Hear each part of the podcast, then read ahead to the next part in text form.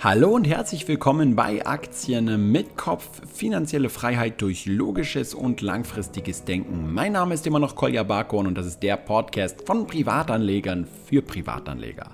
Heute zusammen mit Jonathan Neuscheller und zwar haben wir Zooplus in der Aktienanalyse. Ja, das ist natürlich ein sehr spannendes Unternehmen, was wir auch schon letztes Jahr auf dem Eigenkapitalforum etwas näher kennenlernen durften und wir haben uns jetzt mal Zeit genommen, das Ganze auf Herz und Nieren durchzuprüfen und haben viele, viele spannende Fakten über Zooplus herausgefunden. Doch bevor wir starten, noch ein bisschen Werbung für Jonathans Webseite alleraktien.de Premium-Analysen. Ihr kennt ja immer das Problem beim Aktienbewerten, dass die größte Arbeit erstmal am Anfang ist, ganz viele Daten, Fakten und alles über ein Unternehmen herauszufinden. Und alleaktien.de Premium erleichtert eben genau diesen Prozess, indem ihr von Jonathan vorgefertigte Aktienanalysen bekommt, wo er auf das Geschäftsmodell genau eingeht, wo er potenzielle Chancen und Risiken, also ähnlich wie hier im Podcast ihr das habt, dort anfertigt, so dass ihr diese dann wie so eine Art Vorfilterung benutzen könnt, um zu überlegen, hm, möchte ich mir das Unternehmen nochmal näher anschauen, um es vielleicht in mein Depot zu legen, oder sage ich gleich, nee, danke, das war's. Wenn ihr bei alleaktien.de slash Kolja raufgeht, dann könnt ihr das Ganze auch kostenlos 30 Tage lang testen. Also jede Woche eine Analyse mitnehmen, euch genau davon überzeugen und dann sagen, hey, das gefällt mir so gut, ich möchte hier weitermachen und erst dann ist das Ganze kostenpflichtig. Also einfach auf alleaktien.de slash kolja gehen und dann könnt ihr das Ganze kostenlos erstmal 30 Tage testen. Jetzt springen wir aber in die Aktienanalyse von heute und zwar in die Zoo Plus AG Analyse. Ja, Jonathan, wieder eine neue Aktie, die wir heute hier im Blick haben. Und wenn ich das Logo schon sehe, dann sieht das auch so aus, als ob da zwei Augen uns anschauen vom Laptop. Denn es geht hier um das Zoo Plus Logo. Weiß gar nicht, ob das Katzen- oder Hundeaugen sein sollen. Ist ja auch egal. Und die Zoo Plus Aktie ist heute bei uns im Fokus, aber natürlich vor allem das Zoo Plus Unternehmen. Und du hast hier so einiges an Notizen mitgebracht, die ich gerade schon auf dem Tisch hier liegen sehe. Äh, was willst du uns denn alles heute Interessantes über Zooplus erzählen? Ja, ähm, heute sprechen wir eben über das Unternehmen Zooplus. Das ist Europas größter Online-Händler für Tierbedarf. Also jeder, der einen Hund oder eine Katze hat, dürfte das Unternehmen kennen. Sie sind ein reiner Online-Händler, das heißt, sie betreiben nur eine Website und vertreiben darüber das von den Tier ähm, Futterherstellern hergestellte Futter an die Privatkunden, an die Endkunden und haben da eine führende Marktstellung erreicht. Sie haben über 50% Marktanteil im Onlinehandel für Tierbedarf. Und das ist eine verdammt starke Marktstellung, die dazu geführt hat, dass das Unternehmen, es ist vor zehn Jahren an die Börse gegangen, sich seitdem mehr als verzehnfacht hat. Das heißt, heute steht der Aktienkurs bei etwa 150 Euro. 2008 ging das Unternehmen bei einem Kurs von 13 Euro an die Börse. Und man hat hier halt einfach eine richtig, richtig tolle Wachstums- und Erfolgsgeschichte. Made in Germany. Es gibt auch in Deutschland erfolgreiche Online-Unternehmen. Die Umsätze dürften dieses Jahr schon bei deutlich über einer Milliarde liegen und eine Milliarde ist auch die aktuelle Marktkapitalisierung. Und weil dieses Unternehmen eben so stark wächst, weil es anhaltend wächst, diese tolle Marktstellung erreicht hat, deshalb wollen wir uns heute mal näher mit diesem Unternehmen beschäftigen. Meine Investmentthese, ich sage es gleich vorab, ich bin in ZooPlus auch privat investiert, schon seit einigen Monaten. Du glaube ich nicht, Kolja, oder? Nee, bisher ja. nur Kunde von Zooplus. Okay. Du hast also bereits schon an mir verdient, aber die Aktie habe ich nicht im Depot. Nee. Okay. Ähm, meine Investmentthese ist, dieses Wachstum, was sie in der Vergangenheit erreicht haben, wird auch in Zukunft weitergehen. Zooplus ist noch in keinem Jahr ähm, seit, Börse, seit der Börsennotierung mit weniger als 20% gewachsen im Umsatz. Und man hat eben jetzt schon den führenden Marktanteil, man ist schon knapp profitabel, viel Gewinn macht man noch nicht, darüber sprechen wir gleich noch. Meine These ist, je größer das Unternehmen wird, je größer der Marktanteil wird, desto mehr kommen sie in diese in diesen Tipping Point, ab dem plötzlich die Gewinnmarge aufgeht und es sich richtig, richtig lohnt, das Geschäft zu betreiben. Denn sie sind schon jetzt der zweitgrößte Anbieter in diesem Markt. Der Offline-Konkurrent Fressnapf ist noch ein Tick größer, aber im nächsten oder übernächsten Jahr dürfte Zooplus Fressnapf umsatzmäßig überholen. Und die Sache ist halt einfach, man hat beteiligt sich hier nach Peter Lynch an einem Fast Grower, also einem sehr schnell wachsenden Unternehmen, das seine Umsätze super schnell steigern kann. Wenn dazu die Gewinnmarge ansteigt in den nächsten Jahren, darüber werden wir gleich auch noch sprechen, dann kann sich eine richtig attraktive Rendite für uns Aktionäre ergeben und deshalb bin ich eben in Zooplus investiert und deshalb wollen wir dieses Unternehmen heute auch im Podcast anschauen. Okay. Ja, also gut zur Gründungsgeschichte und äh, zur irgendwie Entstehung gibt es jetzt nicht so viel Spannendes zu sagen wie jetzt neulich bei McDonald's oder so. Da gab es nicht irgendwie einen Kapitalisten, der irgendwie die zwei Brüder sozusagen leicht äh, verarscht hat und so weiter, sondern das ist halt einfach ein Unternehmen, was äh, noch gar nicht so alt ist. Jonathan hat es gesagt, 1999 und ist dann sozusagen in den Entry-Standard auch äh, reingekommen und jetzt mittlerweile aber im Prime-Standard der Frankfurter Börse und sogar mittlerweile, wir haben es ja äh, letztes Jahr auch auf dem Eigenkapitalforum kennengelernt, da war der CFO, ich habe gerade den Namen vergessen, ähm, auch dort und hat das Unternehmen vorgestellt. Den Vortrag haben wir uns ja auch angeschaut. Da habe ich dann mitbekommen, dass das Unternehmen sogar mittlerweile im S-DAX gelistet ist. Und ähm, mehr will ich jetzt gar nicht groß auf äh, ja, die Gründungsgeschichte und so weiter eingehen, sondern viel interessanter ist es, glaube ich, jetzt vor allem immer in, in Vergleich, und das werden wir, glaube ich, für den heutigen Podcast immer machen, dass wir immer den Vergleich ziehen, einmal zu dem ganzen Thema Online-Konkurrenz, wie zum Beispiel Amazon, aber auch äh, Fressnapf hat ja zum Beispiel auch einen eigenen Online-Shop mittlerweile und dann gibt es natürlich noch ein paar kleinere. Und aber auch einmal zu dem Thema Offline-Konkurrenz, dass wir da das Geschäftsmodell jetzt mal so ein bisschen aufdröseln. Ähm, es gibt ja eigentlich, na klar, also die Art und Weise, wie sie Geld verdienen, ist einmal dieser Online-Shop, 100% E-Commerce, Jonathan hat es schon gesagt. Und da werden wir jetzt gleich so ein bisschen auch mal auf die ganzen Gewinnmargen und auf das Geschäftsmodell eingehen. Wie wird da eigentlich so ein neuer Kunde gewonnen? Woher kommt der eigentlich zu, zu Zooplus? Und neben diesem reinen E-Commerce-Shop gibt es aber auch zwei andere Dinge, die Zooplus noch betreibt. Und zwar einmal ist das so ähnlich wie bei uns eine Community mit dem Zooplus Forum. Da habe ich mich vorhin auch mal ein bisschen so mit beschäftigt noch. Da gibt es circa 9000 Mitglieder in diesem Forum, die auch ziemlich interaktiv dort äh, ja über ihre liebsten Hunde und Katzen und Vögel und so weiter halt sprechen. Und dann machen sie auch noch eine ja eine Art Online-Magazin und Branchensuche nach äh, Tierärzten beispielsweise. Und dort haben sie dann auch ganz viele Artikel und einzelne ähm, ja, Stories zu zum Beispiel Hüftdysplasie bei Hunden oder andere medizinische Dinge, ähm, was natürlich jetzt für den Aktionär in diesem Kontext interessant ist. Ähm, ich habe sofort mal angefangen, einzelne Begriffe und einzelne ähm, Artikel, die sie dort gelistet haben, äh, bei Google eingegeben, also die Keywords, und habe gesehen, dass die auch mit diesen Artikeln dann ziemlich gut bei Google auftauchen. Und das ist natürlich gerade für so einen Online-Shop sehr wichtig, weil äh, sonst muss man natürlich die ganze Kohle immer rausbraten bei Google, äh, um sozusagen äh, ja bei der Auktion dort äh, ganz oben mitzubieten und ähm, ja damit natürlich den Preis pro gewonnenen Kunden halt immer weiter nach oben zu, zu, zu, zu, bekommen, ist natürlich für Google gut, aber natürlich nicht für Zoo Plus. Und deswegen, jetzt wisst ihr so ungefähr, was, was die Plattform machen. Äh, Jonathan, kannst du uns noch ein bisschen mehr zum Geschäftsmodell erklären? Habe ich da irgendwas vergessen oder falsch erklärt? Nee, du hast alles richtig erklärt. Das Geschäftsmodell ist auch sehr einfach zu verstehen was ich auch sehr gut finde, weil man sollte nur sich an Unternehmen beteiligen, bei denen man nachvollziehen kann, wie die ihr Geld verdienen. Ich erkläre das jetzt mal vom Beginn des Produktes an. Es gibt verschiedene Hersteller von von Tiernahrungsmitteln. Du bestellst ja für deinen Hund immer etwas von der bayerischen Metzgerei, hast du mir erzählt. Genau, Wie Terra heißt die denn? Terra Canis heißt die Marke. Terra Canis. Genau. Das heißt, die, da gibt es verschiedene Hersteller, größere und kleinere, die stellen die Produkte her und vertreiben sie dann eben entweder an Offline-Händler, wie zum Beispiel Fressnapf, die dann klassische Läden haben, wo man das Ganze kaufen kann, oder sie vertreiben das an Online-Händler wie Amazon oder eben an Zooplus.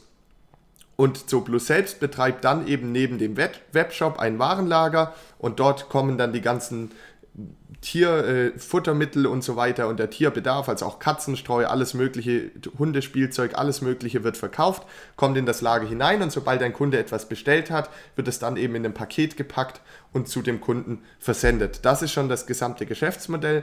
Äh, sie haben es insofern erweitert, als dass Sie jetzt auf immer mehr Eigenmarken setzen, wo Sie natürlich eine höhere Gewinnmarge durchsetzen können, weil es zum Beispiel keine Marketingkosten mehr gibt, die jetzt irgendein anderer Hersteller von, von Tiernahrungsmitteln für Fernsehwerbung und so weiter bezahlen muss. Ja, das heißt, da versuchen Sie Ihre Marge darüber ein wenig zu steigern. Wie sag ähm, nochmal, also die haben jetzt, stellen jetzt selber auch Tiermittel her? Ja, sie machen das so wie Aldi oder Lidl oder auch Edeka. Okay. Sie beauftragen eben Hersteller von Tiernahrung, eine eigene Marke zu gründen und schließen mit denen Produktionsverträge Wie so ein White Label oder Genau, so. okay, ja. ja. okay. Genau, so sieht das da aus. Ja, das okay. ist das Geschäftsmodell. Vielleicht kommen wir noch kurz auf den Markt an sich zu sprechen. Also der Tierbedarfsmarkt ist ein sehr spannender Markt, denn er hängt natürlich überhaupt nicht an der Konjunktur wenn jemand sich ein Haustier angeschafft hat, dann will die Person das Haustier auch jederzeit mit Essen versorgen, weil ansonsten ja. ist der Hausfrieden gestört. Ähm, also ich kann sagen, äh, bevor der Hund nichts mehr zu essen hat, hungere ich selbst. Ja, ja. und das ist halt, äh, die Folge ist halt dann, dass man ja. überhaupt nicht an der Konjunktur hängt. In Europa gibt es auch den Trend, dass immer mehr Leute sich ein Haustier anschaffen, weil die Arbeitszeit immer geringer wird und sie nicht mehr wissen, was sie mit ihrer Zeit tun sollen. Okay. Ähm, nee, das ist jetzt nicht der Grund, aber es gibt einfach eben immer mehr Leute, die sich ein Haustier anschaffen und das führt dazu, dass eben dieser Bedarf oder dieser Markt für Haus... Äh, für Haustiere immer größer wird. Der ist in Europa aktuell 26 Milliarden groß. Nur Davon, in Europa, ja? Nur Europa. Davon sind noch 90 Prozent im Offline-Handel, also eben auch in Supermärkten oder eben in spezialisierten Märkten wie Fressnapf oder Pets at Home. Und erst 10 Prozent sind online. Und vor 10 Jahren war erst 1 Prozent online. Das heißt, es gibt eine enorm starke Bewegung hin zu einem Online-Kauf der Produkte. Das ist auch sehr sinnvoll, denn man braucht, wenn man einen Hund oder eine Katze hat, ja immer wieder Futter. Also es nervt einfach irgendwann ständig dieses ganze Futter mit dem Auto nach Hause zu fahren oder zu Fuß ja. äh, nach Hause zu schleppen. Man braucht es eh immer wieder. Dadurch weiß man auch, was das Tier mag und was das Tier braucht. Mhm. Es ist sehr schwer und da ist einfach ein Online-Kauf sehr sinnvoll, zumal die Produkte online typischerweise auch schon günstiger sind, als wenn man sie offline kauft. Ja. Und aufgrund dieser mhm. Gründe ist es meiner Meinung nach so, dass eben Zooplus sich äh, in einem sehr attraktiven Markt befindet und dort langfristig seine Wachstumsstrategie umsetzen kann. Okay, also ich kann, ich kann sagen, also als Kunde, es gibt hier zwei interessante Ansätze, wenn ich jetzt über das unternehmerisch irgendwie nachdenke. Erstmal stelle ich mir die Frage, welche Sachen lasse ich mir eigentlich nach Hause liefern und wo gehe ich lieber selbst einkaufen? So, jetzt ist es so, und das ist zum Beispiel eine Sache, warum ich bisher noch nicht äh, so äh, gehypt bin bei diesen ganzen Amazon Fresh-Geschichten und diesen ganzen Lebensmittellieferungen und so weiter. Weil, wenn man mal so ein paar Mal bei Carrefour hier bestellt, ist ja ohne Probleme möglich, dann merkt man halt, wenn du in den Laden gehst, dann wählst du natürlich immer das Bündel Karotten oder die Zitrone und die Zwiebeln aus, die du direkt vor dir siehst. Ab und zu nimmst du sie vielleicht auch nochmal in die Hand, guckst, ob da nicht eine eingedetschte Stelle ist und so weiter, packst sie in deinen Korb und kaufst sie dann, okay? Und bei Carrefour beispielsweise haben wir regelmäßig gemerkt, dass wir im Endeffekt immer so ein bisschen Restbestand im Korb dann hatten, als sie geliefert haben. Klar, ist natürlich auch ein börsengehandeltes Unternehmen und die haben sich dann halt auch gedacht, na okay, wenn wir schon deren ganzen Sachen zu denen nach Hause schleppen müssen, dann geben wir ihnen eben die Sachen, die die Leute im Laden nicht ja. gekauft haben. Ob das jetzt langfristig für die die beste Strategie war, ist natürlich eine andere Sache. Fakt ist aber, wir bestellen 0,0% unseres eigenen Essens mittlerweile mehr online, sondern gehen immer zu Lidl hin. Beim Hundefutter, wie gesagt, ist das was ganz anderes, weil ich bekomme ja eine zugeschlossene Dose, okay? Und ob ich die jetzt im Kaufhaus kaufe oder online kaufe, ist erstmal für diesen Inhalt und die Qualität der Dose vollkommen egal. Und im Gegenteil, ich stelle natürlich immer gleich für den ganzen Monat für ungefähr 104 Euro. Und das bedeutet, dass das natürlich eine riesig schwere Kiste ist und da lasse ich doch lieber den Postmann die im Fahrstuhl hochschleppen, dann kriegt er hier noch 2 Euro Trinkgeld, als dass ich da selber das alles hier ins Auto lade und dann hochschleppe. Und das ist, finde ich, ein sehr großer Vorteil für dieses Thema Online-Lieferung von Essen. Okay, ähm, klar, zum Tierarzt, den kann man nicht online bestellen und so weiter. Aber wenn es um das Essen für den Hund geht, glaube ich, ist dieses Invest, äh, ist dieses ja, Bestellprinzip online einfach tatsächlich eine Sache, wo immer mehr Leute das online erledigen werden. Und deswegen hier dieser, dieser Investment Case intakt, was das betrifft. Ja, ja Kolja, du hast mir ja vorhin auch noch gezeigt, wie die Bestellung bei Zoo Plus für deinen Hund, für den Luke funktioniert. Und ich war echt überrascht, wie einfach man da das gleiche wieder bestellen kann. Das waren, glaube ich, fünf Mausklicks und ja. schon war das Produkt wieder bestellt. Also die Benutzerfreundlichkeit, die siehst du auch äh, als sehr hoch, oder? Genau, bei also dieser Website allem, jetzt und bei dem Unternehmen. Genau, vor allem, wir haben das ja jetzt nochmal mit Amazon auch verglichen, äh, weil das ist natürlich immer der äh, sozusagen schwarze Schwan für jedes E-Commerce-Unternehmen, gerade im Bereich E-Commerce, ja, wo man sagen muss, oh oh, klopft da nicht Amazon um die Ecke und, und, und brettert die irgendwann weg. Und hier muss ich auch ganz klar sagen, nein, weil Erstens, es war sogar günstiger bei Zooplus, dort zu kaufen direkt. Und zweitens, ich habe es einfach, was die, die ich meine, die Nutzeroberfläche von Amazon, die ist ja eigentlich äh, eine, eine, eine, reine Katastrophe, wenn man es ehrlich nimmt. So, ja, so von der, von der Bedienungsfreundlichkeit, äh, klar, du kannst mit einem Klick bestellen, aber wenn ich jetzt mir zum Beispiel sechs Dosen von dem Rinderfutter bestelle, ja, dann muss ich natürlich wieder zurück und dann sehe ich da unten, gibt es vielleicht noch Hirsch oder Pferd oder, oh, jetzt kriege ich natürlich gleich wieder Kritik, weil mein Hund auch Pferd isst, ja. Aber so ist es halt, der, der liebt Pferdefleisch und das gibt es eben von Terra Canis auch. Und, und bei Amazon muss ich im Endeffekt halt dann immer also einfach das doppelte, dreifache an Mausklicks generieren, um dann den Warenkorb voll zu haben, während ich das bei Zooplus wesentlich schneller und günstiger erledigen kann. Also das sind schon mal so von mir geschilderte Vorteile als Kunde, die ich bei Zooplus habe im Vergleich zu anderen Diensten oder warum ich das aktuell dort bestätige, äh, bezahle oder be äh, kaufe. Ja. ja, wenn du jetzt schon Amazon angesprochen hast, dann würde ich sagen, sprechen wir auch gleich wirklich über diese Risiken, gerade was Amazon angeht. Ja. Davor nochmal aus unternehmerischer Sicht will man, äh, wenn man das Unternehmen Zooplus betrachtet, Tierfutter, warum ist das attraktiv? Es liegt an zwei Gründen. Der erste, der erste Grund ist, die Rücksendungsquote ist extrem gering, weil wenn du äh, ein Tierfutter bestellt hast, was dein Hund mag, dann, und das nächste Mal wieder das gleiche Futter bestellst, dann gibt es keinen Grund, dieses Futter zurückzusenden. Während ein Unternehmen wie Zalando mit 50% Rücksendungsquote und mehr zu kämpfen hat, will viele Leute einfach gleich drei oder fünf Kleidungsstücke bestellen und sich dann das aussuchen, was am besten passt. Und diese Rücksendungskosten sind natürlich ein enormer Kostenfaktor und bei Zoo Plus geht eben diese Rücksendungsquote gegen Null. Das heißt, hier spart man sich ganz viele Kosten. Und der zweite Punkt, den ich sogar noch als entscheidender ansehe, ist das Thema Wiederkauf ein Geschäftsmodell wie HelloFresh oder Windeln.de, die ja Windeln versenden und andere Babyprodukte, hat halt ein riesiges Problem, weil nachdem das Kind keine Windeln mehr braucht, weil es größer wird, geht der Kunde schon wieder verloren und man hat trotzdem sehr viel in das Marketing, in die Kundengewinnung investiert. Bei Zooplus ist diese Statistik eine andere.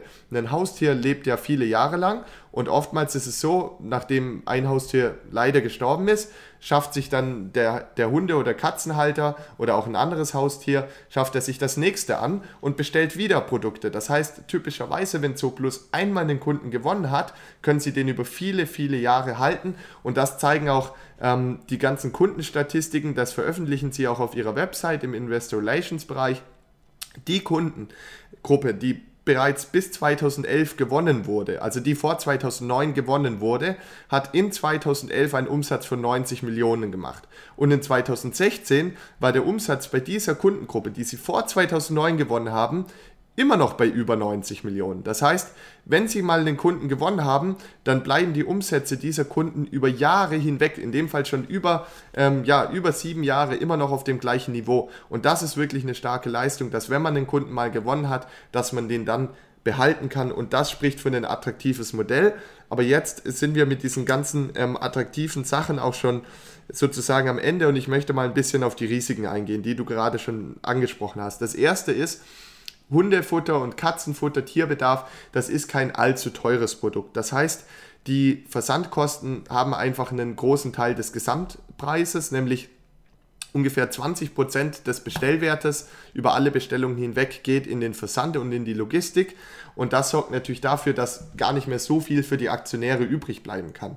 Ja, man darf aber nicht vergessen, dass die Offline-Konkurrenz natürlich auch enorm hohe Kosten hat, in dem Fall nämlich für viele tausend Mitarbeiter, wie es bei Fressnapf der Fall ist, und für die ganzen Mieten, die sie bezahlen müssen bei den ganzen Läden. Und das ist natürlich auch ein enormer Kostenfaktor. Unterm Strich ist es so, dass der Versand von Tierbedarf über den Online-Weg für den Kunden schon günstiger ist als über den Offline-Weg. Das heißt, ich denke, die Kosten sind einfach da. Das ist ganz normal, dass ein Unternehmen Kosten hat. Jedes Unternehmen hat Kosten. Aber man muss einfach wissen, äh, Tierfutter ist nicht allzu teuer. Jetzt, natürlich kostet es 50, 60 Euro, wenn man ein paar Dosen bestellt. Aber trotzdem ist es eben so, dass hier die Versandkosten einen großen Anteil haben. Also generell kann man sagen, glaube ich, die Marge ist genau. nicht unbedingt hoch. Wie ist die denn so ungefähr von so plus da, die darauf, Gewinnmarge? Genau, darauf wollte ich hinaus. Es ist einfach unwahrscheinlich, dass dieses Unternehmen jemals zweistellige Gewinnmargen machen wird. Davon muss man sich verabschieden, aber das ist auch gar nicht schlimm. Unternehmen wie Lidl oder Walmart sind super erfolgreich mit einstelligen Gewinnmargen, Warum sind sie trotzdem erfolgreich? Weil sie können ja ihre Produkte ständig umschlagen. Ja? Das ja. heißt, äh, die, die, die, Produkte sind immer nur ein paar Tage im Regal und dann ja. macht man 5%, dann kommen die nächsten rein, macht man wieder 5%, dann wieder und so weiter. Insgesamt gibt es eine sehr gute Kapitalverzinsung. Jetzt hast du gefragt, wie hoch ist die Gewinnmarge? Sie war im Hoch schon bei knapp 2%, das war im Jahr 2016 ist in 2017 abgefallen und in 2018 wird sie so auf etwa 0% geschätzt. Das heißt, man macht keine Verluste oder wenn dann nur ganz geringe, man weiß es nie genau, wie ein Unternehmen endet, äh, bei einem Quartal oder bei einem Ende des Jahres, aber man macht jetzt hier noch nicht irgendwie eine große, äh, ja, man verdient noch nicht viel Geld, das muss man einfach so sagen. Warum verdient man wenig Geld? Man hat mit sehr starker Konkurrenz zu kämpfen derzeit und man befindet mhm. sich in einer sehr starken Wachstumsphase. Wachstum kostet Geld. Das weiß jeder Amazon-Aktionär, das weiß jeder Netflix-Aktionär. Man beteiligt sich mit so Plus an einem Unternehmen, das sehr stark wächst, mit über 20 Prozent pro Jahr. Und was kostet beim Wachstum Geld? Nun ja, man muss viel Geld für, für Werbeanzeigen in Google ausgeben, man muss äh, seine IT-Infrastruktur erweitern, man muss sein Logistiknetzwerk erweitern. Man hat hier einfach Investitionen, die vorab getätigt werden müssen und erst im Laufe der Jahre zahlen diese sich dann über weitere Kunden aus. Ja, wir waren bei den riesigen, jetzt mal Amazon. Was spricht für und was spricht gegen Amazon als Konkurrent? Nun ja, dafür spricht, dass Amazon einfach eine unglaubliche Kapitalstärke hat und wenn sie wollen, können sie jeden E-Commerce-Händler, der, der, der einfach eine gewisse Größe nicht überschreitet, können sie aus dem Markt drängen, indem sie die Preise für eine gewisse Zeit so stark senken, dass denen einfach der Hals abgedreht wird. Das haben sie in der Vergangenheit in den USA auch schon ein paar Mal gemacht. Und wenn sie plötzlich sagen, okay, wir wollen im Tierbedarfsmarkt in Europa stark wachsen, dann könnten sie das machen. Dann subventionieren sie einfach die Produkte, machen mit jedem Produkt einen großen Verlust, aber dann würde ihr Marktanteil ansteigen und zu Plus hätte es total schwierig, Geld zu verdienen. Genau, das ist, das ist definitiv ja. ein Risiko, das darf man nicht abstreiten. Das ist einfach dabei, wenn man dieses Unternehmen kauft. Man muss sich aber fragen, wie wahrscheinlich ist dieses Szenario? Und meiner Meinung nach ist es nicht besonders wahrscheinlich. Der erste Grund dafür ist, dass es für Amazon viel attraktivere Märkte gibt als den Tierbedarfsmarkt. Nämlich zum Beispiel der Markt für den Online-Vertrieb von, von Medikamenten, die viel, viel teurer sind und viel, viel leichter und einfacher zu versenden, wo sie sich derzeit auch in den USA mit der Akquisition verstärkt haben. Oder der Markt für den Online-Vertrieb von Autos, wo man viele tausend Euro Marge macht pro Auto, was man vertreibt. Aber trotzdem, Amazon hat irrsinnige Wachstumspläne, kann es auch sein, dass sie in diesen Markt stärker hineinbringen. Verkaufen die schon Autos online oder was? Sie haben da Projekte mit Fiat Chrysler. Ich glaube, sie entwickeln diese erst, aber sie sind okay. noch nicht so weit. Ja. Alles klar. Ähm, und der zweite Grund, der dagegen spricht, dass es eben, dass Amazon hier massiv eintritt, ist, dass man auch eine spezielle Logistik braucht. Deine Bestellung wiegt sicherlich einige Kilos, Kolja. Und das, ja, kann man nicht, das kann man nicht mit den normalen Maschinen gut machen. Ne? So ein normaler Karton ist ja auch, damit er günstig ist, damit er umweltfreundlich ist, sehr leicht. Dadurch hält er nicht so viel Gewicht aus. Das heißt, man braucht jetzt spezielles Verpackungsmaterial. Die Maschinen, das Lager muss speziell bestückt werden. Ich will gar nicht abstreiten, Amazon bekommt das alles hin, aber es ist eben doch ein spezialisierter Markt. So, und deswegen bin ich unter dem Strich für mich persönlich zu der Erkenntnis gekommen, dass ich glaube, dass Zooplus auch in Zukunft gegen die Amazon-Konkurrenz bestehen können wird. Sie beweisen das ja schon seit ihrer Gründung. Sie sind schuldenfrei, haben etwa 30 bis 40 Millionen Cash auf der Seite. Das heißt, sie sind auch nicht so leicht angreifbar. Und man darf einfach nicht vergessen, das Unternehmen ist in allen 30 europäischen Märkten aktiv und hat in den Märkten 50 Prozent Marktanteil, den sie auch konstant halten. Online oder gesamt? Online, Online-Marktanteil. Okay. Und äh, es ist einfach so, Amazon ist im Tierbedarfsmarkt nur etwa bei der Größe von einem Fünftel von Zooplus. Das heißt, man hat hier wirklich einen großen Größenvorteil, Effizienzvorteil und deshalb glaube ich, dass sie dort an der Stelle ähm, nicht die großen Probleme kriegen werden, aber es kann jederzeit passieren. Man muss sich diesem Risiko bewusst sein. Die ja. zweite Frage ist, Warte, ich würde dazu ja. noch ganz kurz eine Sache sagen, weil, und das ist ja auch so ein, so ein Marktrisiko, was man irgendwie bei dem Thema Tierfutter nicht wirklich heilen kann, weil es ist nun mal kein äh, Burggrabenprodukt, okay? Die, die, die, Marke kommt nun mal von Terracanis oder von Royal Canin oder von Whiskas oder wo auch immer und ähm, die ist sozusagen, egal ob Amazon oder Zooplus oder Fressnapf, immer dieselbe. Das heißt, das, was Zooplus verkauft, kann jeder andere eben auch verkaufen. Und somit ist das natürlich immer auf gewisse Weise irgendwie auch ein Preiskampf. Und äh, das ist sozusagen ein, ein ganz äh, inhärentes Risiko, was sich, glaube ich, jeder Aktionär bewusst machen sollte. Ja, da hast du absolut recht. Dir als Kunde ist es ja völlig egal, ob du das jetzt über Amazon zu Plus oder irgendeine dritte Plattform bestellst. Hauptsache, das kommt zügig an, ist sehr günstig und die Bestellung geht einfach. Ja, ja. Aber der Preis ist wahrscheinlich das Wichtigste. Ähm, aber ich glaube, genau das ist auch wieder eine Stärke von Zooplus. Dadurch, dass sie mittlerweile eineinhalb oder dieses Jahr machen sie jetzt 1,3 Milliarden Umsatz voraussichtlich. Dadurch, dass sie jetzt schon über eine Milliarde Umsatz machen, haben sie natürlich schon enorme Skalen- und Effizienzvorteile erreicht. Ja? Wenn Zooplus jetzt zu einem Hersteller geht und sagt, hey, wir würden gleich von dir für 10 Millionen Euro äh, Futter ordern, kriegen sie natürlich einen anderen Preis, wie jemand, der sich jetzt entscheidet, im Jahr 2018 einen Online-Shop für ja, Tierbedarf aufzumachen klar. und der erstmal nur fünf Produkte wegkauft. Da wird natürlich der Hersteller auch sagen, ja, warum willst du jetzt noch einen Rabatt haben auf die Bestellung? Du bestellst ja eh nichts bei uns, während Zooplus halt inzwischen wirklich gigantische Bestellvolumina hier ja, einfach hat und deswegen in, in Effizienzvorteile reinkommt. Ich sehe auch die Konkurrenz jetzt noch einen anderen deutschen Online-Shop oder so äh, sehe ich auch eher gering an, ja, aktuell. Ja, da gibt es auch keine großen. Es gibt natürlich äh, offline-mäßig gibt es eine große Konkurrenz. Äh, ja. Die mit Abstand führende Kette Europas ist Fressnapf, Nummer zwei ist Pets at Home. Fressnapf ist aktuell mit knapp 2 Milliarden Umsatz noch ähm, etwa 50 Prozent größer als Zooplus. Zooplus wächst aber viel stärker, sodass Zooplus Fressnapf in etwa in ein bis zwei Jahren umsatzmäßig einholen dürfte. Fressnapf tut sich sehr schwer damit, in den Online-Markt einzudringen. Das hat zwei Gründe. Der erste ist, damit kannibalisieren sie ihr Kerngeschäft. Ja, ihre Filialen lohnen sich nur deshalb, weil die Leute auf ihren Parkplatz fahren und dort das Futter kaufen. Wenn sie jetzt einen eigenen Online-Shop hochziehen und den bei ihren bis bisherigen Kunden bewerben, dann fehlen ihnen plötzlich ein Teil der Umsätze in ihren Filialen und dann können sie die Miete und das Personal, was in den Filialen arbeitet, mhm. gar nicht mehr umlegen auf die Umsätze, die dann geringer Tasche, sind. Ja? Tasche, so, ne? das ja. heißt, dann haben sie auf einmal ein Problem, weil sich die Filialen nicht mehr lohnen und wenn die sich nicht mehr lohnen und die, die Filialen schließen müssen, dann sinkt auch wieder ihr Umsatz und deswegen sind sie dann eine sehr gefährliche gefährlichen Situation. Vor allem hast du mir erzählt, ist glaube ich Fressnapf zum großen Teil Franchise betrieben, ja. oder? Und das bedeutet natürlich für die ganzen Franchise-Nehmer, die haben äh, da gar kein Interesse, die da nicht unbedingt begeistert ja. sind, wenn die da mit Online-Shop richtig Gas geben und dann auf einmal bei denen im Shop der Umsatz sinkt und die sich sagen, okay, na gut, dann werde ich lieber Franchise-Nehmer bei McDonalds, ja. ja. Mache ich lieber einen McDonalds draus, ja. ja, und äh, die zweite Sache ist, sie haben natürlich auch noch gar keine Logistikinfrastruktur. Plus hat mittlerweile, ich glaube, fast zehn Logistikzentren in ganz Europa, zum Beispiel auch eins in Spanien. Und dann kommt die bestellte Ware total schnell und mit geringen Kosten, weil man nur noch innerhalb Spaniens die Ware zu mhm. dir fahren muss kommt die Ware schnell an. Wenn jetzt Fressnapf neuen Online-Shop startet, dann müssen sie das aus Deutschland nach Spanien fahren. Das hat natürlich hohe Kosten und dauert ziemlich lange. Wenn sie aber jetzt gleich in allen Ländern ein Logistikzentrum aufmachen, haben sie irrsinnig hohe Anlaufkosten. Deshalb glaube ich, wird es diesen Offline-Anbietern nicht gelingen, schnell in diesen Online-Markt reinzukommen. Und dann wird sich auch das fortsetzen, was sich in der Vergangenheit fortgesetzt hat, nämlich Zo Plus wird einen Großteil des Online-Marktes für sich weiterhin behalten. Also die, der Nummer 1 Wettbewerber ist meiner Meinung nach definitiv Amazon. Bisher konnte man hier aber sehr gut dagegenhalten. Okay. Ja, dann habe ich jetzt als weitere Punkte noch, ähm, wir haben schon über den Markt generell gesprochen, über Amazon haben wir schon gesprochen, ähm, wir haben schon über die Kostenstrukturen gesprochen, also dass halt so Plus einfach wenig Personal braucht, keine Mieten zahlen muss durch den Online-Vertrieb. Wir haben schon über das Thema gesprochen, dass Zooplus mehr Eigenmarken hat und dadurch die Gewinnmarge steigern kann.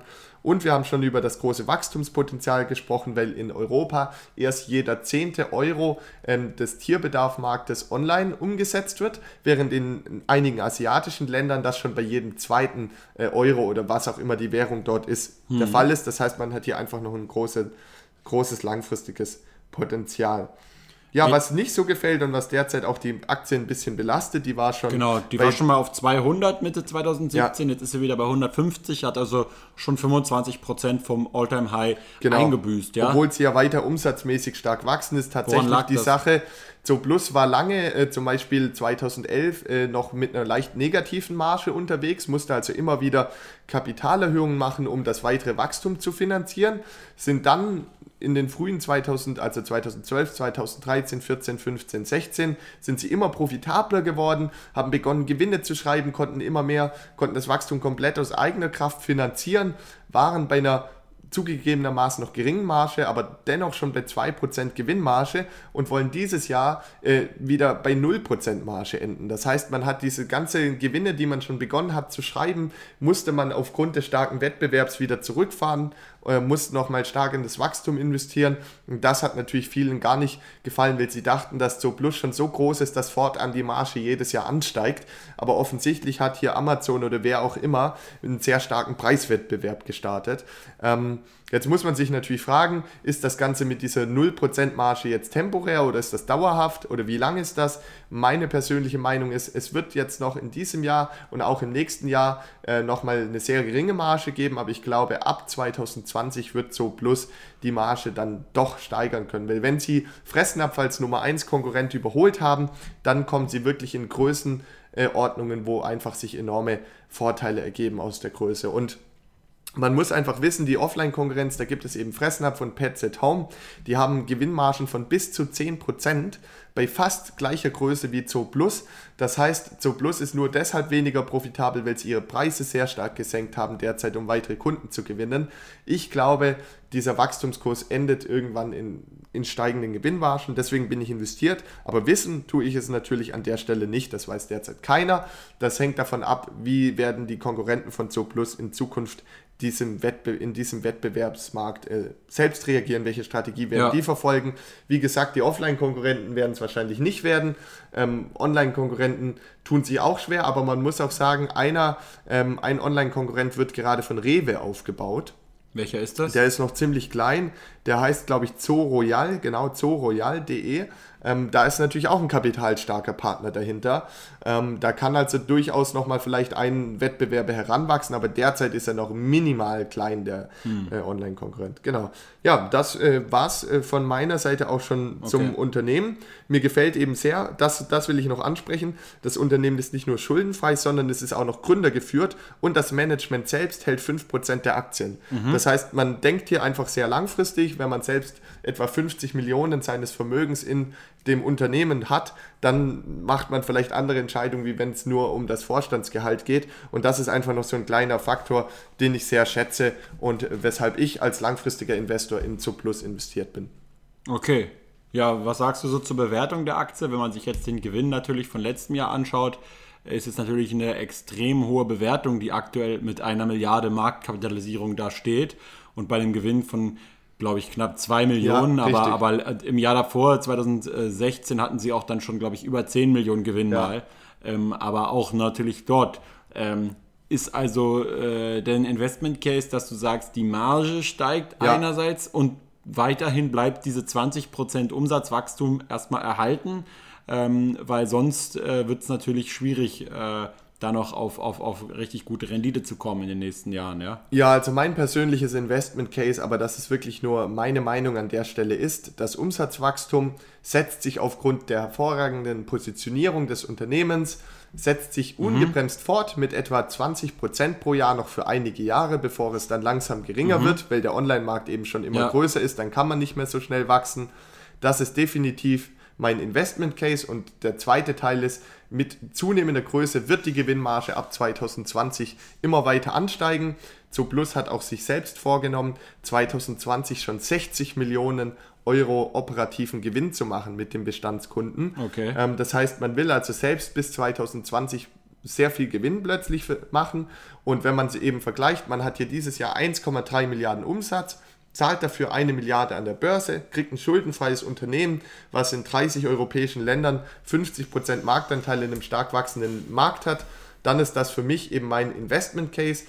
Ich bin hier aber sehr langfristig investiert. Mir geht es hier nicht um ein, zwei Jahre, sondern ich will wirklich davon profitieren, dass dieser gesamte Offline-Markt zu einem großen Teil in den Online-Markt rüberwechselt und dass Zooplus dort eben mit 50% Marktanteil immer mehr Umsätze und dann irgendwann auch immer mehr Gewinne machen kann und dann eines Tages natürlich auch sehr attraktive Dividenden auszahlen wird, was sie derzeit noch nicht tun, weil sie natürlich alles reinvestieren. Das ist meine Hoffnung und ich glaube, wenn Zooplus in, sagen wir mal, 10 Jahren 5% Gewinnmarge schafft, dann wird auch der aktuelle Umsatz, der dann erzielt wird, in etwa dem Börsenwert entsprechen. Und wenn man dieses Umsatzwachstum ein bisschen weiterrechnet, dann kommt man in zehn Jahren auf etwa so drei bis vier Milliarden, also ich schätze vier Milliarden Umsatz.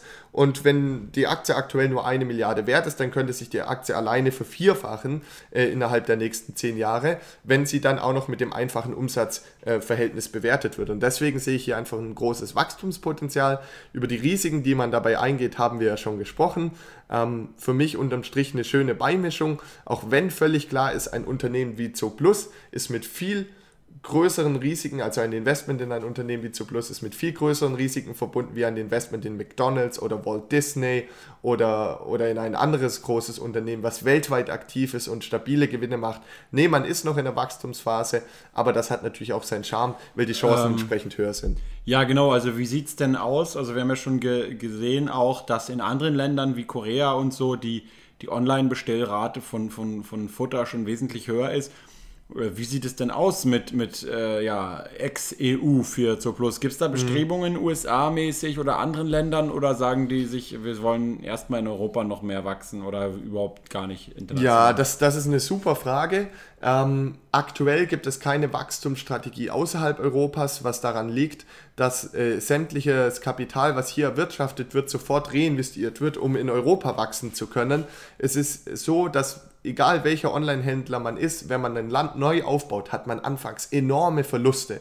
Ja, das wissen wir noch von Zalando, die haben angeblich, oder ich glaube nicht nur angeblich, die haben mal eine Milliarde Verluste in einem Jahr gemacht, mhm. weil sie so stark gleichzeitig in allen Ländern gestartet haben. Am Anfang muss man massiv Werbung machen, musste die, die ganze Vorräte schon haben äh, und hat aber noch keinen Euro Umsatz. Ne? Das ja. geht komplett in den Verlust rein. Und So Plus muss derzeit schauen, dass sie ihre marktführende Stellung in Europa behalten. Und dort müssen sie ihr Geld reinvestieren. Es ist nicht so, dass das Geschäftsmodell von Zooplus aktuell schon so viel Cash abwirft, dass sie jetzt sagen, oh, wir haben jedes Jahr 50 Millionen übrig, komm, wir gehen mal nach Asien oder nach Südamerika oder nach Nordamerika und beginnen dort äh, unser Geschäftsmodell zu kopieren und dort mhm. auch das Wachstum mitzunehmen. Nee, da muss man so ehrlich sein, sie sind auf Europa fokussiert derzeit. Ich glaube, der Markt ist auch in Europa 26 Milliarden groß und hat noch genug Wachstumspotenzial aber mittel- und langfristig kann ich mir schon vorstellen, dass dieser Wachstumskurs auch auf anderen Kontinenten fortgesetzt wird. Steht da nicht irgendwo in den Zahlen drin, äh, wie, wie teuer es ist, für Zooplus einen Kunden zu gewinnen, was die da so an Ausgaben haben, oder hast du das nicht gesehen? Doch, ähm, das steht bestimmt irgendwo in den Zahlen drin. Ich kann dir auf jeden Fall sagen, wie hoch die Marketingkosten im letzten Jahr gewesen sind. Die waren bei 1,4 Prozent der Umsätze, also etwa 15 Millionen Euro haben sie letztes Jahr für Marketing bezahlt. Da müsste man auch wissen, wie viele Kunden sie bekommen haben. Jetzt ist die Frage, ja, das ist auch immer die Frage, wie viele aktive Kunden haben sie genau. oder so. Ne? Ja. Ähm, also Steht da was zu Neukundengewinnung? Ich glaube, bei Wikipedia stand irgendwas von 5,8 Millionen Kunden insgesamt aber äh, habe ich irgendwie jetzt nichts übers Wachstum direkt gefunden, weil das natürlich, also für mich, was mein Investment Case angeht, ähm, ich tue mich bei E-Commerce immer so ein bisschen schwer, weil ich halt immer diese ganzen Zahlen und Metriken dahinter nicht genau verstehe. Also wie teuer ist das jetzt bei äh, Google, sich einen neuen Kunden dort zu gewinnen im Vergleich zu den anderen? Äh, das ist ja, also das hat ja auch der CFO, ähm, hat ja auf dem Vortrag gesagt, sie haben so eine Art proprietäre äh, Software zur, zur Steuerung ihrer Google- äh, AdWords-Kampagnen äh, und so weiter, ja. Und das ist halt so eine, also das war sozusagen de, seine äh, Antwort, glaube ich, auf irgendeine Frage von einem Analysten, der von ihm wissen wollte, was der Burggraben ist. Und das ist für mich einfach verdammt schwer zu beurteilen, äh, wie groß jetzt dieser Burggraben aufgrund irgendeiner proprietären Softwarelösung ist, mit der man halt äh, seine Kunden bei Google gewinnt.